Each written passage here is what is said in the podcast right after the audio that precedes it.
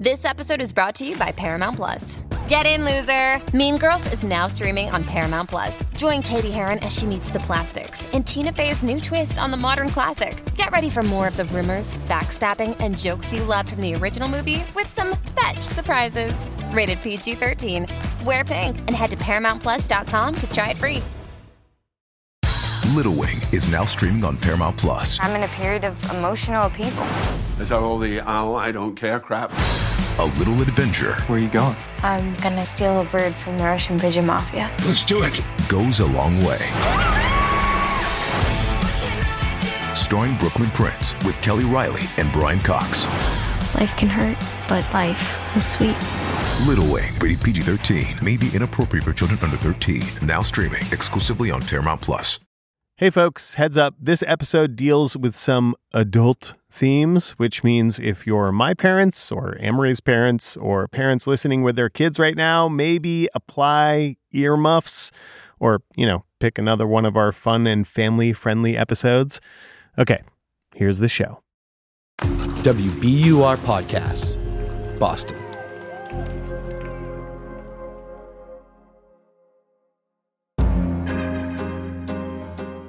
Amory.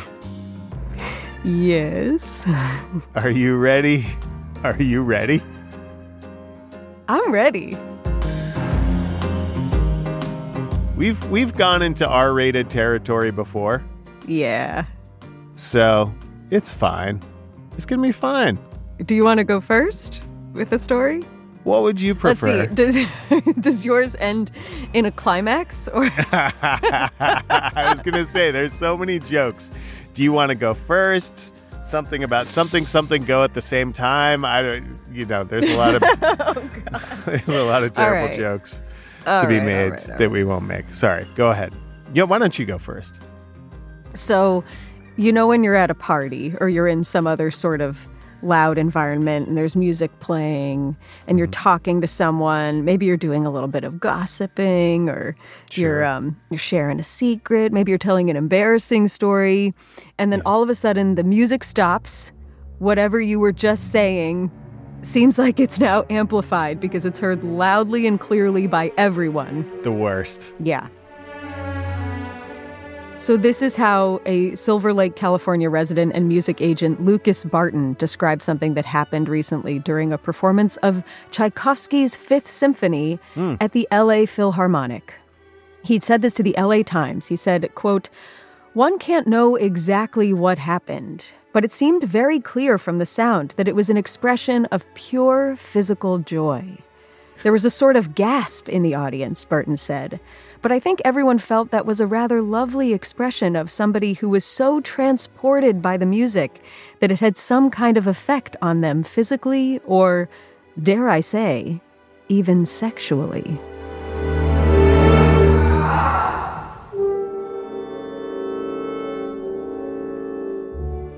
And that sound was quickly characterized on Twitter this way. Jocelyn Silver, who's a writer and editor for various outlets, said, "Friends who went to the LA Philharmonic last night are reporting that in the middle of the show, some lady had a screaming orgasm to the point where the whole orchestra stopped playing. Some people really know how to live." I feel like with so many things, as soon as this thing gets put on the internet, it immediately gets both pornified and also maybe turned into misinformation. Yeah, well, and as I'm reading the tweets, I'm also seeing some pushback in the Twitter comments. Some people are saying, "I was there, this happened." Other people are saying, "I was there, this didn't happen," or it didn't happen the way that other people are describing it to have happened. Okay. One of the first things I did was reach out to the LA Philharmonic. I called, I emailed, I wanted verification that the recording was actually from that performance, which was on Friday, April 28th. They've been contacted and they haven't refuted that it was the moment. So for now, that is believed to have been the moment from the actual performance. Okay. I wanted response from people in the orchestra of, what was the experience like from the stage? Did it seem like what these people on Twitter are describing? Did it seem like the woman was experiencing a real moment of pleasure? Or, as other people were commenting on Twitter and to the LA Times, which, as I mentioned, covered this, did this look like something else, maybe? So another thing that I wanted to do immediately was to find out, is this even possible? Is it possible that music can bring on a full-body orgasm? Maybe not even a full-body. Are all orgasms full-body? Who knows? Is this possible? Just the full-body thing is like, I don't really... It's anyway, very... Yes. Yeah, it's very dramatic. It's very dramatic, yes. So one thing that I found was, this was a piece in the Daily Mail from 2015 that cites research from one of the researchers' name is Psyche Loui. I don't know if I'm pronouncing that correctly. She was at Wesleyan at the time. She's at Northeastern now. So I'm like, Professor Loui, what? Right. Explain. I never heard back from Professor Loui, but I did. Oh. I did read some of her research here. This was a piece in the journal Frontiers in Psychology. And this piece talks about, you know, have you? I'm sure you have listened to a piece of music and gotten, you know, goosebumps or, you know, the shiver down the whole body. Of course, yes. Right. That we wouldn't, I would not describe that as an orgasm, but, you know, some people refer to that as a skin orgasm, or that it has this kind of... A skin-gasm, if you will? A skin-gasm. The term that they use is frizzen or frisson. I'm not sure how to pronounce that. It looks like frisson. Okay. They say that that might be the most accurate term. But when we think about a skin orgasm or a frisson, this journal says the term implies a pleasurable sensation that is paradoxically both universal and variable. It affects different parts of the body depending on the person and circumstances of induction, and retains similar sensory, evaluative, and affective biological and psychological components to sexual orgasm. It's my understanding that orgasms for men and women are, you know, maybe a mix of physical and mental, but they can be like very mental. Like, and so I would posit that anything can give anyone an orgasm depending on their own particular je ne sais quoi. Yeah. I don't know if that's true, but I'm putting it out there. Yeah. Well, and this researcher, Professor Loui, Psyche Loui, she said that Rachmaninoff's Piano Concerto No. 2 really does this for her. Whoa, okay. All right, yeah, Rachmaninoff. And she said... Yeah, Rachmaninoff rocks her world, is that what you're saying? That's right. Rachmaninoff's her world. She said, quote, the aesthetic experience can be so intense that you can't do anything else. Okay. And that really resonates, that when you have an experience where, like, you can't do anything else, you can't think about anything else, it does kind of take hold of the senses, like full an body, orgasm. As it were, yes. That's good. However, we don't know what this was. And so I started reaching out to some of these other Twitter commenters who said, hey, I was there. This is not what happened. And Ben, are you familiar with the term deep background? Yes, I am. Okay, can you explain what it is for the listeners, since that's not an everyday term? Well, like when you're doing important journalism, as we are today, right? There's a couple different options for how someone can talk to you in a way that sort of like protects them. And on background means someone can tell me something and I can refer to it in my reporting, but I can't attribute it to them. So I can say, you know, an unnamed source told me X, right? That's on background.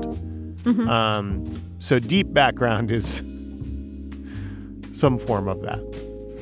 Yeah, it's similar. Deep background is I'm asking you, the listener, to trust me right now that I reached out to a source that has legit connections to this story. And because their connections are legit, if this information were traced back to them, it could cause some harm, they believe. Yeah. in some way. And so I will not be telling you who that it was the second oboist. You would not be telling us that it was the... That's right. I will not tell you if it was the second or the third or the fourth chair. None of that.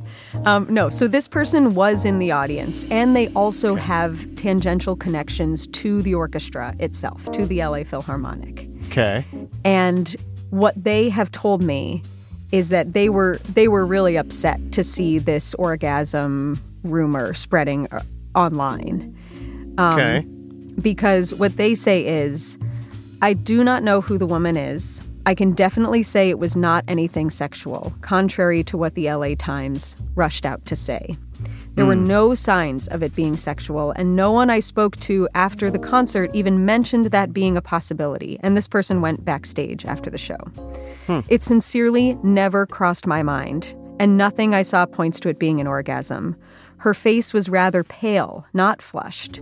She didn't have the multiple muscle contractions that come with an orgasm, but rather she went immediately slack after the scream and groan, collapsing to her right side. She didn't have jaded and intense breathing, but actually had to be promoted to breathe by the man next to her.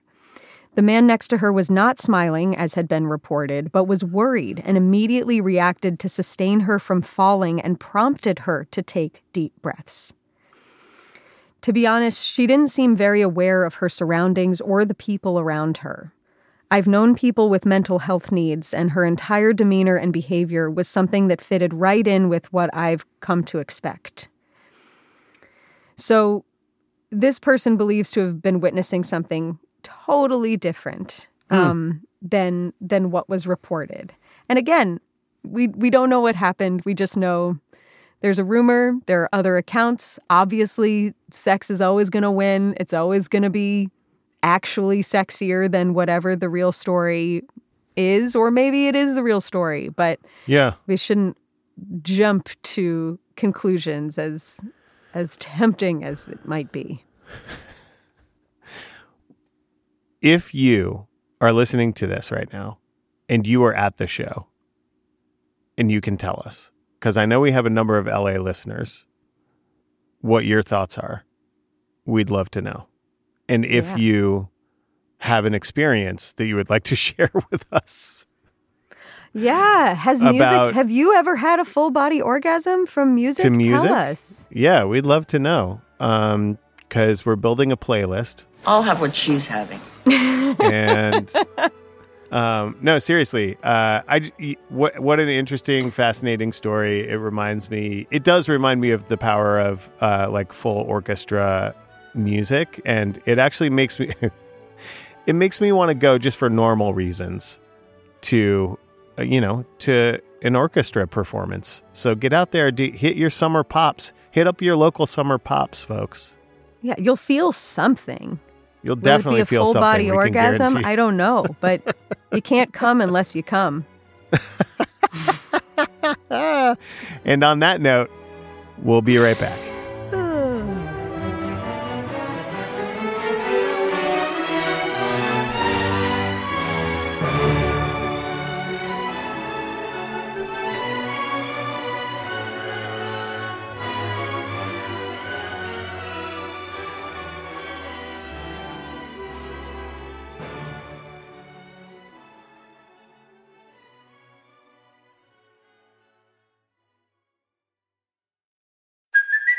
Hey, it's Kaylee Cuoco for Priceline. Ready to go to your happy place for a happy price? Well, why didn't you say so? Just download the Priceline app right now and save up to 60% on hotels. So whether it's Cousin Kevin's Kazoo Concert in Kansas City, go Kevin, or Becky's Bachelorette Bash in Bermuda, you never have to miss a trip ever again. So download the Priceline app today. Your savings are waiting.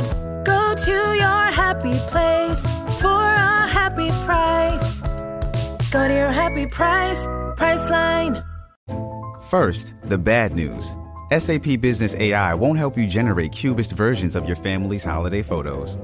But it will help you understand which supplier is best to help you roll out your plant-based packaging in Southeast Asia, or identify the training your junior project manager needs to rise up the ranks, and automate repetitive tasks while you focus on big innovations, so you can be ready for the next opportunity. Revolutionary technology, real-world results. That's SAP Business AI. did you kill Marlene Johnson? I think you're one of the first people to have actually asked.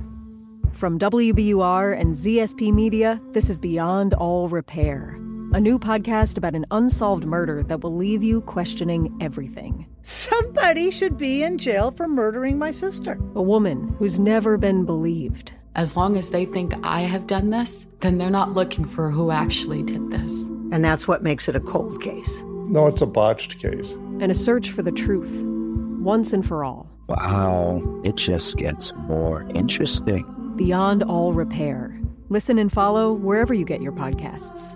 Be careful. You're digging in a place that's been very peaceful for a while. Do it anyway. Dig.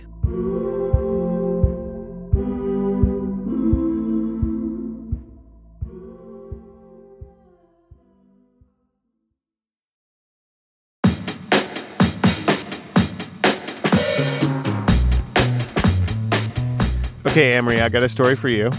Okay. It is the second not safe for work story that we're talking about today. Bow, bow, bow. All right. So this was a response that was posted in the Ask Reddit subreddit. The query was, what is the smallest crime you can commit? Which I just love that as a prompt. Because this is a person who they're smoking what I'm rolling. You know what I mean? What's the smallest crime one can commit? I love that. You could steal a grain of rice from the Whole Foods dry goods bin. If you're feeling Amory, naughty. Speaking from experience here, apparently. Sometimes when I'm feeling rebellious, I just help myself to a grain. Well, it's funny that you say that as your first response because. There were a lot of extremely popular responses to this thread. One of which was, when I was in high school, there was a gas station that used to sell beer to anyone, but they'd charge ridiculous prices, like $20 for a 12-pack of Bud Light in the late 1990s. On my way out, I always would steal a bag of ice from their freezer box, which was outside the building. I figured I'd more than paid for the ice with their upcharge, and if they saw me, they couldn't call the police because then they'd have to explain selling beer to a 16-year-old. That's a real interesting... That's a pretty good, kind of like, they're committing a crime, I'm committing a crime, we're all committing tiny crimes together. Although, are the criminals you really have to watch out for, the really clever ones. It's true.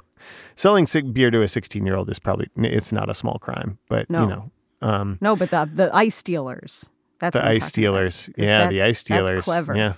Yeah, it is. All right. Another one that I thought was very funny and could warrant its own Endless Thread episode. In Germany, crossing the street in an angle other than exactly 90 degrees. It is not directly a crime, but punishable with a fine of €5. Also, someone said, I sometimes scan a chocolate croissant as a plain croissant at the self-checkout. Which that is a person after my own heart right there. Get that chocolate croissant. Do it. I love it. But for a long time, the most popular response to this thread with 15,000 upvotes was owning more than 6 dildos in the state of Texas.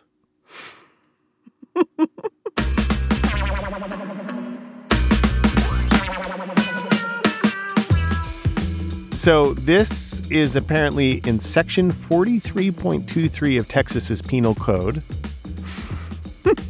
I know. Penal Code. Yes, it's hilarious.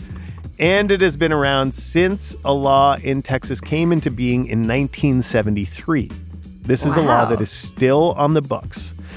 So apparently back in the 70s, Amory, there were a lot of legal cases around the country dealing with obscenity. So...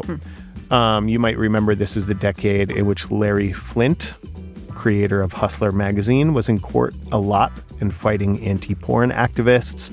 This was just like a thing that was apparently in the ether in our court system in the 1970s. This idea of like what's obscene, what's not obscene, what should be allowed, what should not be allowed.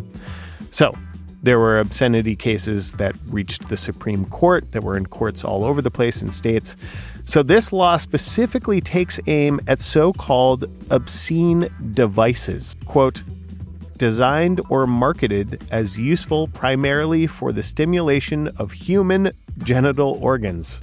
Human is funny in there, I guess maybe because there's like some things we don't want to think about when we think about artificial insemination, animals, and stuff like that.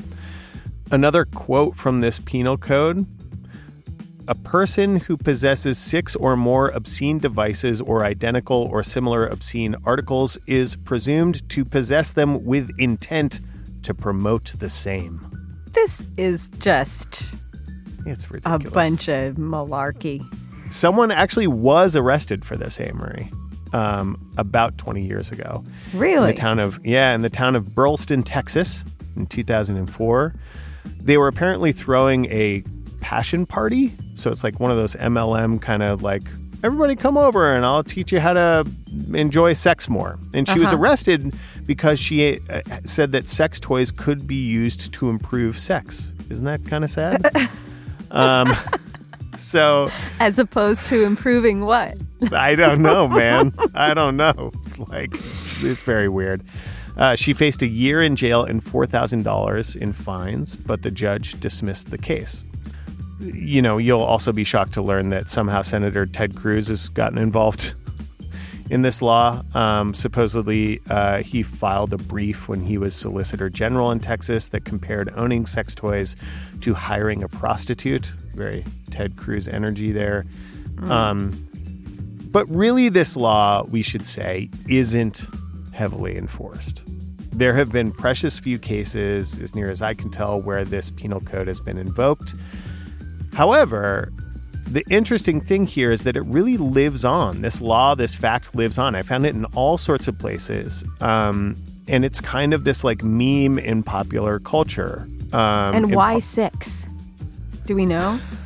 I don't know, man. I don't know. I couldn't figure that out. There are no more holes. It just doesn't make sense. It's just, true. There's too it's much true. Of so many things in the world. There are too many billionaires. There's too much crappy clothing. There are too many. Mm-hmm. There's too much factory farmed. I mean, no factory farmed meat is okay, but there's too much of so much stuff. God, pleasure, passion, enjoyment. Yeah. There will never be too much of that. It's just that we are so backwards. I know. Well, it's interesting that you make this comment, Amory, because one of the interesting things about this fact is sort of how it gets invoked. And as it sort of lives on as this meme, it pops up in all sorts of places. And one example is Colin Jost pointing it out on Saturday Night Live. There is a real law in Texas that says it's illegal to own more than 6 dildos. And I get why. No one needs that many. If you have more than 6 dildos, it's a clear sign you are training for something awful. And what we notice from the times this law is referenced is that it's often referenced to show the absurdity of regulation on sex toys in comparison to, for instance, in Texas, firearms. Yes. So Texas will curtail you when it comes to owning sex toys, but you can have as many guns of as many kinds as you want in Texas. And bullets are pretty phallic themselves. They're like excellent little miniature dildos. I don't even want to go as far as thinking about that any deeper than you've just made me think about it. Okay, so this person on Reddit writes this comment. This reminds me of Section 377 introduced by the British in their former colonies. Section 377 criminalizes any sexual activity deemed unnatural. No specifics given. God. So things like sodomy, oral sex were considered as crimes. Repealing of Section 377 in India in 2018 decriminalized homosexuality. It was a landmark 2018? Change. 2018. So I think like what this makes me think about, right, is that our laws, even if they seem ridiculous and are not really, you know, enforced necessarily, they can be used for, you know, enforcing things. They can be leaned on by law enforcement to you know, pull you into jail for, you know, other reasons, right? Like, I think the things that are happening around the country when it comes to women's reproductive rights are connected to sex, right? When it comes to the rights of LGBTQIA people around the country, they can be connected, I think, to laws like this by a sort of like aggressive forms of, you know, policing of people's behavior and identities. And so, you know, something, write your senator about dildos. I don't know. But that's what I came to think about at the end of this little adventure. I hope people feel, I hope this episode makes you feel something. Something good, something maybe a little frustrating. Yeah. But all for making things feel even better. Heck yeah. All right, y'all. We'll see you next week. Hide your seventh dildo. Where you hide it is up to you.